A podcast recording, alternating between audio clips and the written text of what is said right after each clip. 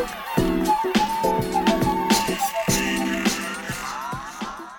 On this week's episode of the Northeast Newscast, we are speaking with Brandon Mason, staff attorney at Legal Aid of Western Missouri. Mason breaks down the ins and outs of urban homesteading, a process allowing individuals to live in and rehabilitate problem properties in their communities. He talks about how Legal Aid is able to gain these homes, what the vetting process looks like for interested rehabbers, and what the ultimate goal is in the project. So we work primarily with neighborhoods on the east side of Kansas City, um, which are historically underserved communities. And the primary way that we work with them is there's a lot of vacant or abandoned houses.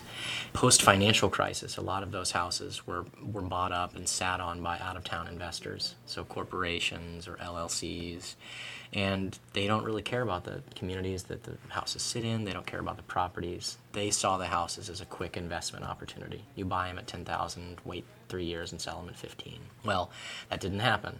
And so a lot of these houses sit vacant, they become dilapidated, and they affect the communities. You know, they lower area property values, they aren't on the tax rolls to pay the county, but in my opinion, more importantly, they affect the livability of the nearby residents. It drags down on a person to live next to an abandoned house. Um, it invites crime, vagrancy, dumping, you know, all the things that affect a person's day-to-day happiness. So what we at Legal Aid do is we work with the neighborhood associations. Um, the board will say, or the community will say, this is a house, it's a problem for us. So I'll go back to the office, I'll do some research on the property, I'll find out who the owner is. We may reach out to the owner and say, hey, th- we think this is your property, here are the issues with it. It has some open codes at the city level. Um, we need you to take care of this. Otherwise, you know, we might take action up to and including taking you to court and seizing the property. Uh, my background is I uh, went to law school at UMKC. Initially, out of law school, I actually worked for the state of Missouri and did um, some abuse and neglect stuff, which is good work. But I always wanted to work. I always wanted to do public interest law, but I really wanted to focus on Kansas City, and I liked working for the state. Uh, but I was all over the state. I was in I think 16 counties. And it was good work, but there was an opportunity at Legal Aid um, in Michael Duffy's economic unit,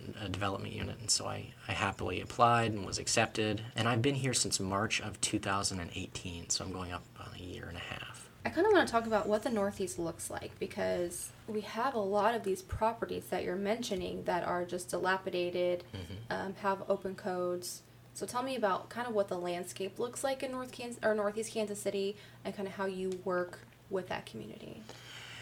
The Northeast is incredibly diverse. Each neighborhood has its own identity, and each neighborhood has its own different sort of. I mean, every neighborhood has a really well organized neighborhood association who are interested residents and who are interested in focusing on different issues facing their neighborhood. But the way that involvement looks is different from neighborhood to neighborhood some neighborhoods have had um, historically more vacant properties than others or have been more distressed than others.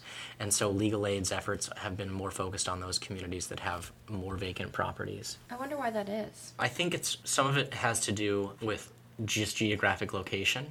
So the further east you go, in general, the more distressed the climate. And I think that that's a result of one, um, proximity to downtown, which probably historically meant proximity to jobs. It's also a lot of people who historically lived on the, the further east side worked in manufacturing. So you had Armco Steel and Ford.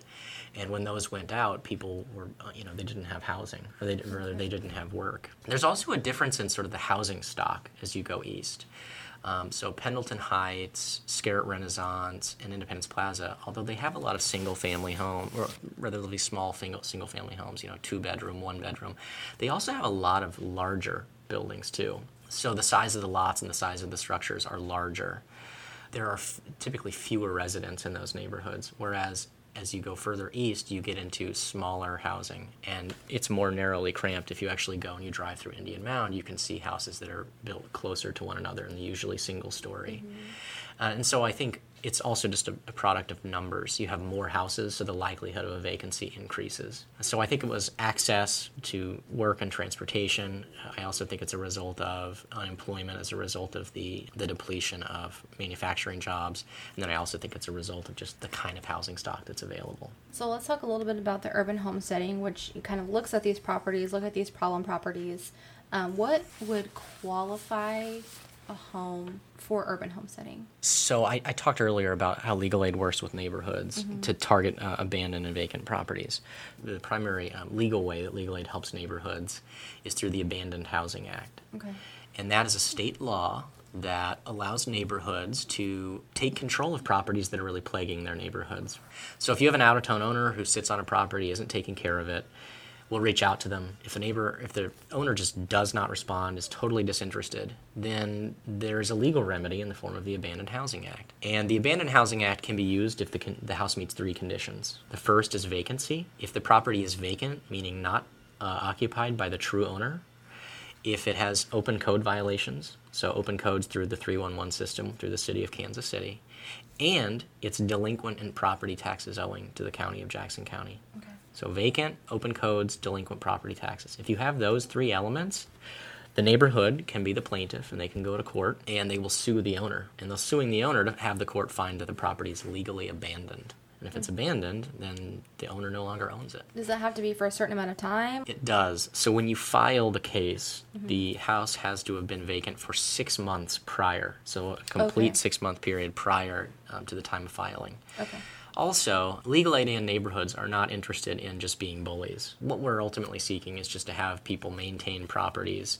So if we run into an owner who maybe is having trouble, um, maybe they're on fixed income, we'll provide them um, access to services to help them fix up the property. The city and other organizations around the city have minor home repair programs. What we're really looking for are these bad actors who, as I say, are typically out of town investors who do not take care of the properties and don't care. They don't respond, and the only option available is going to court. And another part of this is it has to be vacant for six months. Mm-hmm. We're also looking for quite a few open codes. We're not just looking for maybe your gutters need to be repaired. We're looking for mm-hmm. six, seven, eight open codes, and it's chronic. It's been going on for a long time. And then the last part of it is, is delinquent taxes. Typically, someone can get behind on taxes for one year. We're looking for multiple years of delinquent taxes. So, taken together, you've got long term vacancy, you've got numerous open codes that have been going on for a long time, and multiple years of delinquent taxes. Those three things together are a pretty good indication that, that the owner doesn't care. And then, if you send the owner letters, they don't respond. All that taken together, they, they don't have any interest in the property. Let's say um, for every 10 properties that a neighborhood identifies and that we send letters out for to reach out to the owners, I would say maybe one of those an owner responds. The rest of the time, um, we've done enough due diligence that the owners are long gone. Oftentimes, what happens is, let's say there's a, a California LLC that owns 10 houses. That LLC, um, the owners stopped caring about the LLC and it dissolved. So it's it's not even a, an actual like viable company anymore. Oh, So the legal ownership is in limbo. So this house is just sitting there. It's owned by an LLC that's not actually an LLC Right. anymore. So in those situations, that's we expect not to get a response back. But You'd asked about urban homesteading. Um, so the three elements of the Abandoned Housing Act are again vacancy, delinquent taxes, and open codes. If those are met, then the neighborhood can can take the house to court. However, part of the Abandoned Housing Act is not just that the house is abandoned. The court and the statute requires that the house be rehabilitated. So the whole idea of the Abandoned Housing Act is not only are you fixing up a blighted property, mm-hmm. but you're also expanding housing by making that taking a house that's not livable to livable. Neighborhoods don't have the expertise, they don't have the resources to rehab a home. So they take on partners in the community. And the Northeast is special for that. Legal Aid works with communities all over Kansas City, and oftentimes the rehabber will be someone who has a rehab business. But the Northeast is special. A lot of the Northeast neighborhoods prefer to work with people who will do the rehab, but then live in the property. So they'll actually do all the work themselves, and at the end of the case, they'll actually get title to the property and become the owner. And we call those individuals urban homesteaders. So Legal Aid's created a program called the Urban Homesteading Program. If people have the expertise or interest to rehab a home and restore it and need housing, um, then they can apply to legal aid and go through the vetting process, which we can talk about. Absolutely. I do want to talk about that. So, do people come to you, or, or what does that look like? our neighborhood clients will say, you know, this property, this property, and this property are, are problematic for us. Go ahead and look into it. And we'll look into it. And after all of our research, if we find out that this house is potentially Abandoned Housing Act eligible, typically we'll put it on a list. And usually through word of mouth, um, people will hear about the urban homesteading program and they'll come into our legal aid office and they'll say, hey, I'm interested in urban homesteading. And we will give them the list of houses that we think are Abandoned Housing Act eligible. And they'll go around and they'll look at the houses. And if they're interested in one, they'll reach back out and say, I'm interested in you know this one, this one, and this one. And then we'll go back to the neighborhood and say we have an interested rehabber in these properties. We still haven't heard back from the owner. It's still abandoned housing act eligible. Would you like to potentially go to court? So people hear about urban homesteading, I think, traditionally through word of mouth. Mm-hmm. We've had people who have done it and who have really, I mean, have ended up with houses who uh, will tell their friends, their family, and then it kind of spreads out from there. The vetting process. So they walk in, they say, hey, I'm interested in this property. What does that look like on your end? What does the application process look like? What do they have to have in order to qualify? Yeah. I, I can only give a, an overview of this. The expert on urban homesteading is Brenda Romo, who works in my office. So, if you're interested in urban homesteading, you do have to go through, as you call it, a vetting process. Part of that is, I think it's a three or four page application that asks questions like your name, where you live, but then it asks questions particular to how you'll be able to complete the rehab. Do you have a background in plumbing, electrical? Do you have a background in roofing? You don't have to have a background in construction or rehab, it just helps. It also will ask questions about how much money you have in savings, how much money you have in the bank, what's your income. The purpose of those questions is really to determine whether or not you have the capacity to do the rehab. I've seen rehabbers who, urban homesteaders who have rehab businesses. So they're experts in rehabbing properties. I've also seen people who have no background in rehab but say, you know, my brother does roofing and my cousin does plumbing and I'm going to get my family's help. It's a spectrum. So I don't want to discourage anyone if they think, oh, well, I don't have a background in rehab that they can't be an urban homesteader. That's not true. Um, it's really a case by case analysis. Uh, but we have applications at um, our West Side office, and Brenda Romo can walk them through that. What would disqualify someone from being accepted? I don't think we would use the term disqualify. I think Brenda Brenda is very good about having um, one-on-one discussions with everyone mm-hmm. who's interested. If she were to receive an application where the person said they didn't have any background in any kind of rehabbing, they'd never worked in construction, they didn't have any plan or knowledge of how to have someone help them, and they really didn't have adequate resources to complete the project when they took it on, she would probably have a conversation with them and say, you know, I think we need to be realistic. It's not clear how you're going to be able to complete the rehab, and also for your protection. If we go to court and this property's in court, you have to complete the rehab, which takes some money. So you, you know, you might want to come back in six months or a year when you've saved a little bit more. Okay. Do they have to have the rehab completed in a certain amount of time? Um, no, but we usually expect it to be around a year. Okay. So when you take the property to court, you'll go through all the, the typical preliminary legal stuff. And then if the owner still hasn't come forward, the court will actually award to the neighborhood and the rehabber what they call temporary possession. Okay. We're the temporary legal owners of the property, meaning we can enter, exit, and secure the property. And that's when rehab begins. Okay. And from that date, from the date of temporary possession, we ask the rehabber to have rehab done in about a year.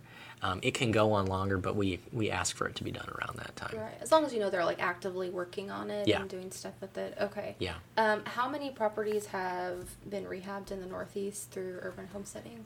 Oh gosh, I would guess twenty-five to thirty that's not actually an accurate number, and I don't want to misrepresent it, but that's sort of my estimation. estimation. Okay. Yeah. What have been some of the challenges that you've faced regarding either getting the property or finding people or having the properties actually rehabbed? Like, what are some of the hangups that you've seen or some of the challenges that you've had? You know, we really haven't had many problems. The reason why is we do a lot of work up front to do all of our efforts to make sure that we give the owner every opportunity to come forward and fix the property. Once we're at the point of going to court and rehabbing the house, we never have owners come forward. We have in very rare circumstances, had owners come forward after we filed and say, you know, this is my house, I want it back. In those circumstances, that's been challenging. The good news is when we work with an urban homesteader, the urban homesteader actually pays the costs of filing the case and doing the rehab, but the statute actually protects rehabbers and neighborhood associations. If you file the case and you go to court and you start the rehab, and the owner comes forward, we have the urban homesteaders provide um, keep really detailed notes of what they're spending and how much time they're putting into the rehab. And if the owner comes forward, they can't just say, "Oh, it's my property. Thanks for fixing it up." They actually have to make whole the rehabber. They have to mm. not only pay the rehabber back for all the work they did and the time they spent, but they also have to show how they have a plan and resources to fix the property themselves. I would say challenges have been, in, in general, every property has a pretty long history, especially in the Northeast. You know, these are these are older neighborhoods, and so they've gone through generations of ownership. And title can get kind of messy. You know, maybe three, four, five, six banks have lent on this property, and sometimes banks forget to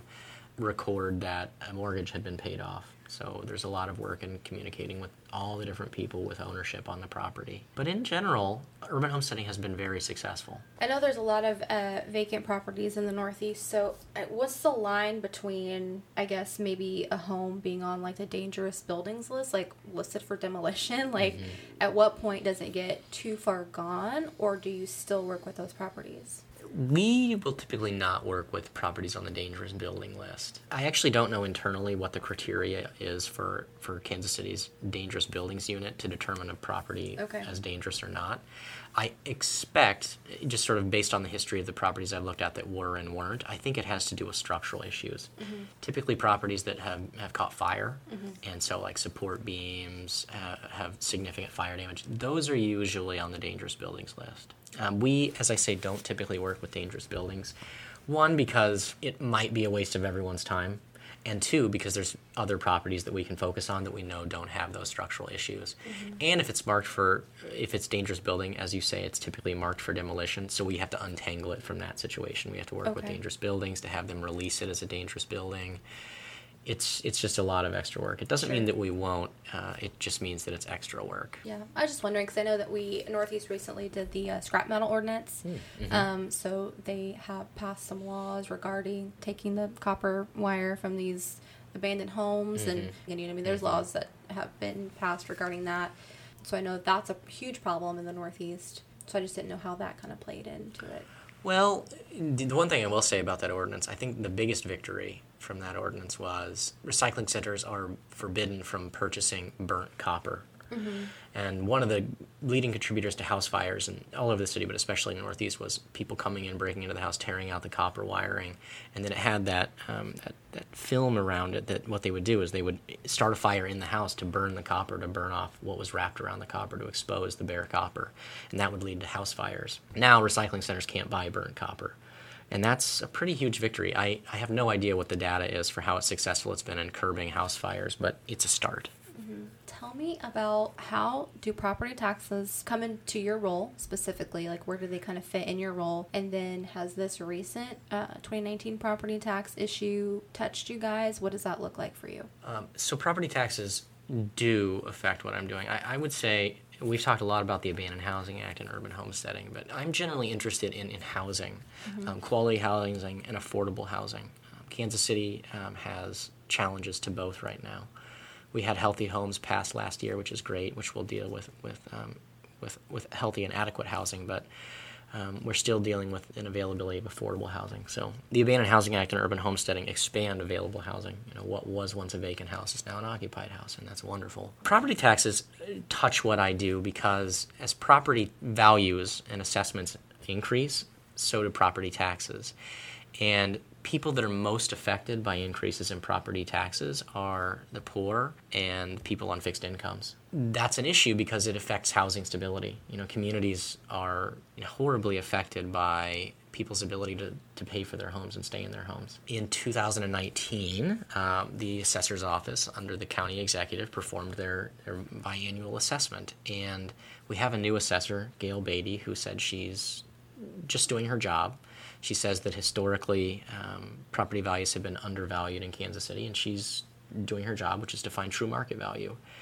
All over the county, we've seen increases, but especially in the urban core on the east side of Troost, we've seen incredible increases. We've seen the most 200 plus percent increases in that urban core area, uh, whereas other parts of the city have seen uh, around 14.9 percent or less. So the reason it affects me is one, it, it just it bothers me that people who have lived in neighborhoods, lived in homes, and contributed to those communities for 40, 50, 60 years are suddenly faced with displacement. Uh, and two, it bothers me because it only feeds into the cycle of a lack of available affordable housing. If people who currently have housing can't live in it, and we already have a situation where people are on wait lists for affordable housing, we're only perpetuating this problem. So my role with uh, property taxes has sort of taken a couple different forms. One has been informational sessions, letting people know about their appeal rights um, to letting people know about different meetings of either the county legislature or the Board of Equalization, and then really just looking at what potential remedies are there on a larger scale. people can individually appeal, but what are what are the larger systemic ways we can fix this? Is it a statutory change? Is there something within the county charter? So we're really trying to come at it from all angles. I'm basically on the backs of a lot of other people. There's incredible community or- organizing going on right now around this, and people are upset and frustrated, and rightfully so. So, in the instance of urban homesteading, you know, one of the qualifications was that they were delinquent in property taxes. Who pays those? Yeah, so the urban homesteader does. Oh. So, when you file a case, there's the filing cost, there's all the things that go into actually starting a case before we can get to rehab.